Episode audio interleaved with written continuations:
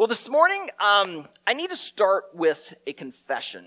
Um, I have an addiction. My addiction is buying books. I, I can't say my addiction is books because the problem is I hear about a new book, I get really excited about it. I think it will actually help me out a lot in life, so I buy it, and then it just goes on the stack of the other books that I have bought and never actually read. I mean, this, this is the problem. I, I, I, need an intervention. All right. Anyone else have the same problem? Okay. Thank you. I'm not alone. Yes, we'll start a recovery group after this. Uh, but if you haven't noticed, we in America are addicted to new. Whether it be new books or new movies, new music, new experiences, new cars, new clothes, new anything, we are addicted to new. Now, I realize there might be some of you here today who are going to push back a little bit, going, No, Aaron, you don't understand. I, I prefer not new. And, and I get it. Like, you go to the restaurant that you've been to 300 times and you order the same meal every time. Right? I know you're still listening to the same album from high school, right? You, you, I, I, get it. You're a traditionalist. You don't like new things. You, you hate change. I, I get that. But I believe that the majority of Americans, our culture, loves new. Because somehow we've bought into the lie that new equals better. As a pastor, I have encountered countless people who have bought into this idea that new equals better. They, they think that by getting a new diet or getting a, a new set of clothes or, or getting whatever, that it's going to change their life. I, I've known young adult guys that will graduate college, get their first job, and with the new salary that, that's like more than minimum wage, they will go out and lease a new car. And you can just see the way they act and behave, that they think that the new job and the new car makes them better. I've known some women who buy a new cute outfit and they think that that new outfit somehow makes them better. But this is the equivalent of putting stickers on the outside of your laptop computer, thinking that it will make it faster. It might change the outside, but it's no different on the inside. It isn't actually better. Well, the same thing happens in the spiritual realm. There are people who will adopt new things, whether it be a new church or maybe a new schedule, adopting new spiritual practices into that schedule. For some, it's actually a new religion or maybe just some new set of rules. And they begin to do these new things, hoping to have now a new relationship with the divine. But again, it's like stickers on a laptop. It's like adding new paint to a dead car. Unless you actually get on the inside, you haven't really changed anything. You see, if you're going to have the kind of change you want in your life, it isn't going to be something on the outside. You're not going to find what you're really looking through for through new car, new clothes, new relationships. What you're going to need is a new heart, a new spirit, a new identity. Today, as we dig into Jeremiah, we're going to look at what is it that we need to really experience new. And we're going to discover it's not something on the outside, it's something on the inside. Would you join me in prayer? So, Father God, as we come now to the scriptures, would you speak powerfully to us? Would you help each and every one of us, no matter where we are at in our spiritual journey, to see Jesus and to see this new heart that you want to give us, the, the deep work you want to do in us, because I believe you want to do a great work then through us. So I just pray you'd help us right now to, to just set down our defenses, to be open to your Holy Spirit, that our minds and our hearts are ready to hear from you, that this would go beyond what I want to say, what I've prepared to say, and this would go to what you want to say to the people that you've gathered here to, today. And it's in Jesus' name we pray. Amen. If you've got a Bible with you, whether it's a, a, digital copy on your phone or a paper copy, would you open up to Jeremiah chapter 31? Jeremiah 31. If you're not quite sure where Jeremiah is, I've got a little cheat sheet up on the screen for you. Feel free to use that. Um, I'm just going to let you know. I'm going to put Jeremiah 31 in context. Uh, those of you who are part of our church family know that I often do this. But today, rather than just like help you understand where Jeremiah is at, I'm going to help you understand where it's in the entire arc of the Bible. All right, so we will get to Jeremiah 31 eventually. I'm just giving you the heads up. It's going to be a little bit before we get there, so you have plenty of time to find it. We've been looking uh, in this His Story series, looking how all of the scriptures point to Jesus. And a concept that has come up a couple of times throughout this series is the idea of a covenant. A, a covenant is a binding formal agreement between two parties they're agreeing to uphold some sort of contract with one another. They usually have obligations that they each say that they will fulfill to maintain this union. Uh, marriage is a perfect example. The husband and the wife are agreeing to, you know, do certain things and, and not do certain things in order to keep this union. But a covenant isn't always just between two equals like husband and wife. Sometimes it can happen between a greater power and a lesser power, like a king with a servant, or, as we've been seeing, with God and humans. We've already seen in this His Story series a couple of covenants that God made with mankind. The first one was in Genesis 8 and 9, as we looked at the story of Noah. God made a covenant with Noah, and really, he made it with the earth when he said, I will hang my rainbow in the sky, promising never to again flood the entire earth. Then in Genesis 15, we saw God make a covenant with Abraham, saying that he was going to, going to create this incredible, huge nation from Abraham and eventually give them a certain area of land that they would reside and multiply, from which they would then be a blessing to the world. But the interesting thing about these covenants that God made with Noah and with Abraham is that they were one sided. Like Noah and Abraham didn't have to do anything to uphold this covenant. God just basically said, I'll do it. And in the case of Abraham, there's even evidence that God even says, even if you, Abraham, break your side of this covenant, I'll take the punishment. It was a very one sided covenant. But there was another covenant that we've looked at called the Sinai covenant or the Mosaic law. After God brought the Israelites out of slavery in Egypt, he led them into the wilderness. They went to Mount Sinai. Moses goes up on the mountain and begins to receive the law. And in this, God is saying, I'm going to establish a covenant. But unlike the Abraham covenant, and the Noah covenant, this one was not one sided. This one was going to be two sided. God was going to do certain things on his end, but he expected Israel to do things on their end. In other words, he's giving this law and he expected them to obey it. And if they did, if their hearts were following after God, then God would bless them with, you know, great harvests, uh, with long life, with peace. They could conquer their enemies. God would be with them. But if they didn't follow God, if they began to turn away, then God was going to allow disasters to come, bad harvests and bad weather. They, they wouldn't have peace. Disease would come in. God would try to use these things to call them back to repentance. And guess what? Israel didn't obey.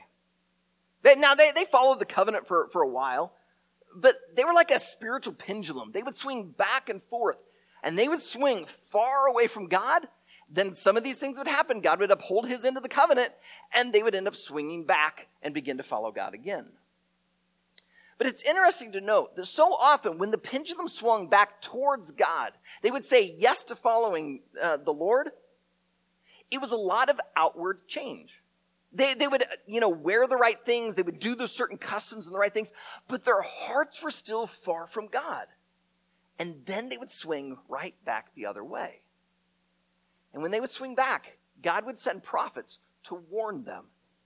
And that's where we come to Jeremiah. Jeremiah appears on the scene right as Israel is on one of these big swings away from the Lord. And poor Jeremiah, he has the unfortunate role of prophesying doom and gloom. All right, he wasn't very popular at all, but he's trying to warn them. And he unfortunately had to see his prophecies come true. I, I want you to see a couple of examples. The first one is in Jeremiah chapter 2, it's verse 13. God says through Jeremiah to the Israelites, For my people have committed two evils. They have forsaken me, the fountain of living waters, and hewed out cisterns for themselves, broken cisterns that can hold no water. A cistern was a big hole that you would dig into the ground. You'd cover it with clay, and the water would collect in there. And you'd put this water in there. And by being deep down, it would often be really, really cool, and it would store it. But if your clay got cracks in it, the water would slowly leak out. And then you'd come along to a cistern, go in to get water, and there'd be nothing there. God was saying to the Israelites that you have turned away from me, the fountain of living water, a fountain that just continues to flow abundantly. There's always water. And instead, you've rejected me, and you go and you'll dig your own cisterns, thinking somehow these will satisfy you, but they're cracked. The water can't stay. And you turn to these other gods, you turn to these other things, you turn to your stuff, you turn to your relationships, and you get nothing. And so God is showing them that they were rejecting the covenant. But God loved Israel deeply, love them a, a ton, more than we realize. You, you can hear this especially in chapter 3, verses 12 and 13. Return, faithless Israel, declares the Lord. I will not look on you in anger, for I am merciful, declares the Lord. I will not be angry forever. Only acknowledge your guilt, that you rebelled against the Lord your God, and you scattered your favors among foreigners under every green tree, and that you have not obeyed my voice, declares the Lord. This pendulum had swung over, and he's trying to woo them back. Guys, I'm merciful. I love you. I won't remain angry forever. Just come back, repent, confess. I welcome you with open arms. But Israel was so far swung over that they rejected it. Look at chapter 4, uh, verse 6 and 7. God says, Raise a standard toward Zion, flee for safety, stay not. For I bring disaster from the north and great destruction. A lion has gone up from his thicket. A destroyer of nations has set out. He has gone out from his place to make your land a waste. Your cities will be ruins without inhabitant. And it came true. A nation named Babylon came from the north and absolutely decimated Israel. So badly that they actually took away the people, took them into exile back to Babylon, and began to try to erase the Israelite culture and the Israelite God. This is why Jeremiah is called the weeping prophet. Jeremiah had to, unfortunately, not only see his people reject the warnings, but he saw them carted off. And Jeremiah was one of the handful that were left behind. Could you imagine? You've been living in the city, bustling with people, all the farming activity, all the trade going on, and now it's empty. It's quiet. The, the walls are knocked down, the buildings are in ruins, the people are gone, there's dead carcasses everywhere, and it's just you and a few living people left. But after God takes the Israelites to Babylon, he continues to speak to them through Jeremiah. Jeremiah begins to write letters to the Israelites and send them to Babylon. And it's remarkable to read the letters because here was Jeremiah, very unpopular in his day, constantly prophesying disasters coming. And now suddenly his tune changes. He starts sending letters, and these letters continue contain words of hope. And that's where we find Jeremiah chapter 31. So look with me, Jeremiah 31, starting in verse 31. Behold, the days are coming declares the Lord, when I will make a new covenant with the house of Israel and the house of Judah. Not like the covenant that I made with their fathers on the day when I took them by the hand to bring them out of the land of Egypt, my covenant that they broke, though I was their husband, declares the Lord. But this is the covenant that I will make with the house of Israel after those days, declares the Lord. I will put my law within them, and I will write it on their hearts, and I will be their God, and they shall be my people. And no longer shall each one teach his neighbor and each his brother, saying, Know the Lord, for they shall all know me. From the least of them to the greatest, declares the Lord. For I will forgive their iniquity, and I will remember their sin no more. No matter where you are at in your spiritual journey, I think there are three things in this passage that can help you today, this week, in this life to, to grow spiritually. And, it comes with this idea of a new covenant. There's three things about this new covenant I notice. First is that this new covenant is different. This new covenant, the true new, is different. Look at verse uh, 32 with me. You notice that he says that this new covenant will not be like the covenant that I made with their fathers on the day when I took them by the hand to bring them out of the land of Egypt, my covenant that they broke, though I was their husband, declared the Lord. When God brought them out of Egypt into the wilderness, they went to Mount Sinai, where God began to give the law, this new covenant, to the people. But this covenant, they couldn't uphold, they couldn't maintain it. And so God is saying, this new covenant, it's going to be different. It's not just like taking the terms and conditions and tweaking it a little bit, you know, so that therefore you can continue to use the software. No, this is going to be absolutely new. It's, it's not just some, you know, like copy and paste from another religion. It's not like God went, whoa, I, I guess I made it a little too difficult. You know, I, we'll make it easier. You know what? This religion, they seem to be a little easier. We'll just grab that one and, and we'll give this one to the Jews. No, this one was going to be from scratch. It was going to be entirely different. Remember years ago when uh, I was the uh, worship pastor at a church plant in Colorado, we had a gentleman, well, a, a couple, show up at our church. And It's about, a, I think, a year, maybe two years into our church plant. And this couple shows up at, uh, to our church, and they seemed to like it, which was amazing. We were really, really small, meeting in an elementary school. And they came back another week. And then they came back a third time. And after that third time, the guy approached our pastor and said, I'm an early riser. It drives me nuts to just sit at home and wait for church at 10. Like, I've already had my breakfast, my coffee, I've read the entire newspaper, and it's like only 6.30.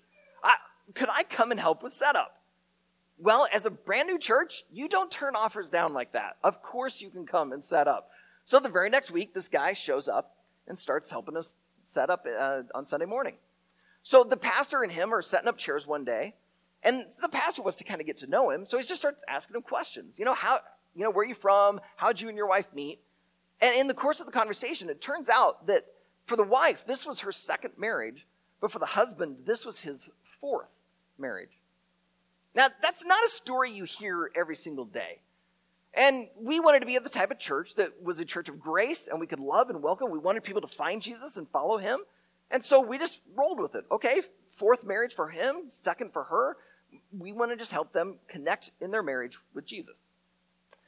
About two months later, the guy shows up at church by himself. He asks our pastor if they could get together. Pastor, of course, says yes. And so they got together that week. And he says, We're having marital difficulties. And my pastor starts asking a few questions. And the guy basically said, I don't understand. She's starting to act just like all of my ex wives. You know, sometimes we think that if we get a new job, we move to a new city, we get a new wife, everything will be different. It'll be a lot better. And then we're really, really surprised when we get the new job or we go to the new city or we get the new relationship. And the problems just continue to persist. Because, see, what we're doing is we're changing all the outward things, but we haven't had the true change inside. This guy could not see that the continuing, consistent factor in each of his marriages was him. And until he became different, I don't think any marriage was going to be different for him. You can't buy into the lie that new is better until you start realizing that if you want to see everything else around you change, the change has to first start here. It's got to be absolutely different than before. So not only do we see that the true new is different, we also see in this passage that the true new is internal. The true new is internal. Look at verse 33. But this is the covenant that I will make with the house of Israel after those days, declares the Lord. I will put my law within them, and I will write it on their hearts, and I will be their God, and they shall be my people. Unlike the Sinai covenant, which was written on stone, when Moses descended down that mountain, he's holding stone tablets, which, which God began to write the Ten Commandments and the rest of the covenant. Uh, unlike something written down on papyrus or a scroll that they could unroll and, and read to the people, this one was going to be written on their heart. It was going to be in them, a part of them. And that would fundamentally change their relationship with God, and it would fundamentally change their identity. I, I think most of us in this room have, have heard stories of, you know, some musician or, or actor who, when they first began in the industry, was really, really sweet, really nice. They worked really, really hard, and then they finally hit it big. You know, that album that, that went, you know, huge. They, they got in that major motion picture, and suddenly everyone wanted their attention, and it affected them. They, they began to change. And suddenly they were no longer the super sweet person as before. They, they began to be really demanding. And, and all the friends they used to have ended up getting pushed out. And they started getting all these other friends who just wanted to take advantage of them. And so they start pushing them away. And, and we've heard the stories of how it just continues to get worse and worse and worse. And we wonder, how could it happen? It's because their identity changed. They no longer saw themselves as the musician or the actor getting going, fresh faced, eager, hungry, willing to do whatever. They now began to see their identity as famous, rich, deserving. And now, suddenly, instead of, oh, yeah, whatever you want, I'll work really hard for it, they began to take a posture of, no, I deserve it, and you have to work hard for me. You see, if you truly want to have change, it isn't going to just be the new diet or the new wardrobe or the new car. It, has got to be internal. You got to stop sticking, putting stickers on your laptop. You got to open it up and allow God to get in there and absolutely change the operating system, the RAM. Let Him get in and change you from the inside. And when you have the inside change, now it affects the outside, which is what you were going after all along. To experience the true new, it's got to be different, but it also has to be internal. But there's one more thing we see in this passage, and it's that the true new is Jesus. The true new is Jesus. Look at the very last phrase of verse 34. God says, For I will forgive their iniquity, and I will remember their sin no more. Think about that for a second the Jews, up to that time, have been operating on the Sinai covenant where they are told that for certain sins, they have to come and bring certain offerings. They, they have to, you know, burnt offerings or, or sin offerings, animals that would be sacrificed. Like this was the system. This is how sin is forgiven. And suddenly God is saying, no, no, no, no. In this new covenant, it's going to be different. It's going to be internal. And it's going to be for the forgiveness of your sin. Your iniquity will be forgiven. It, it, was, it was mind blowing. It was bewildering. I think some of them probably stopped and went, What? There was a guy named Peter who had a what moment.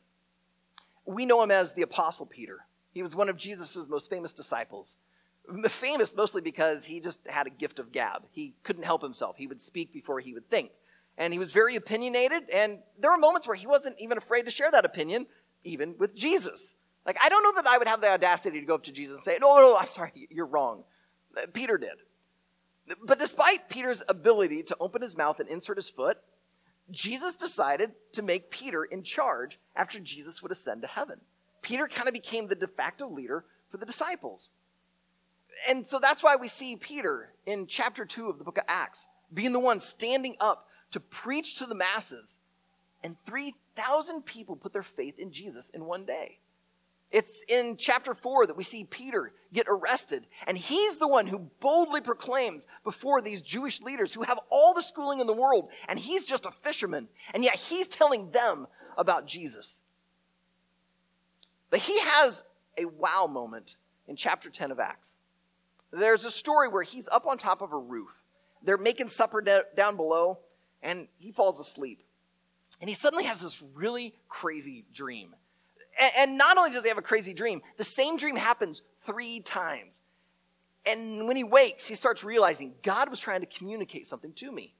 And it starts to dawn on him that through the dream, God was saying that salvation through Jesus was not for the Jews alone, it was also for non Jews, for Gentiles. That was like, whoa, this, this is different.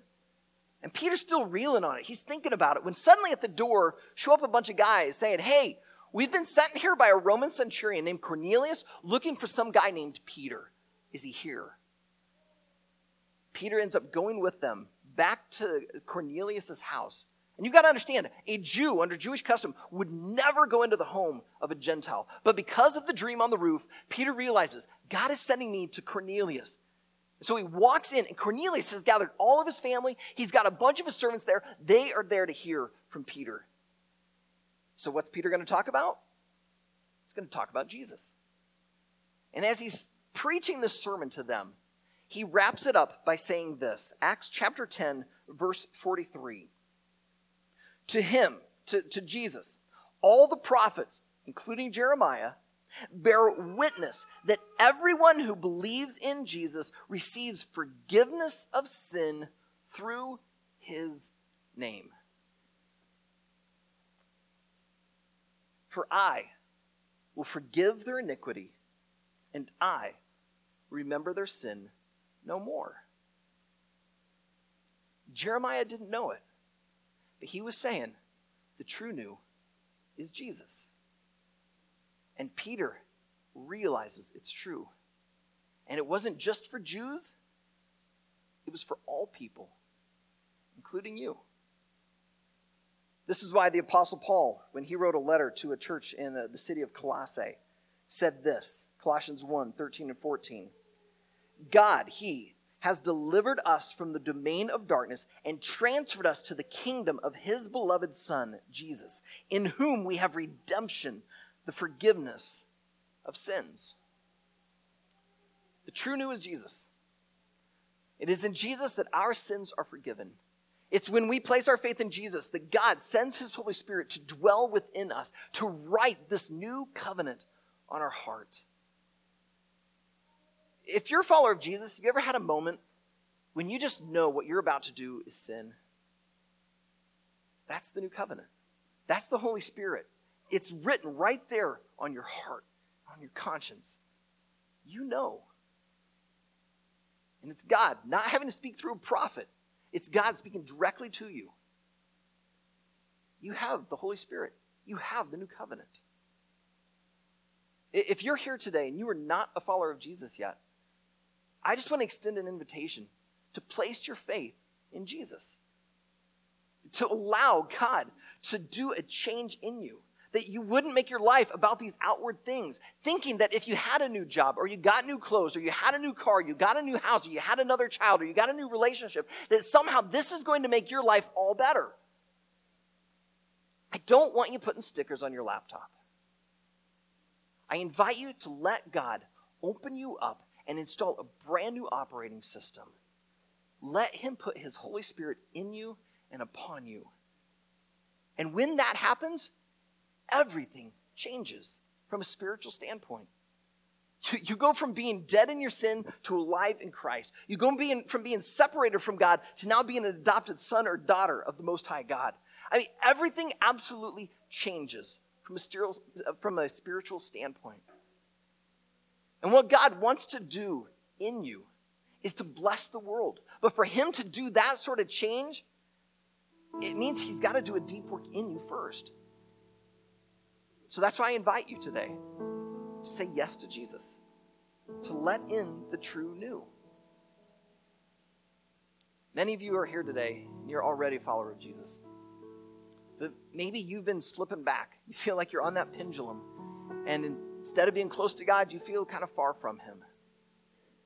I want you to get off the pendulum swing. Stop trying to adopt the outward things.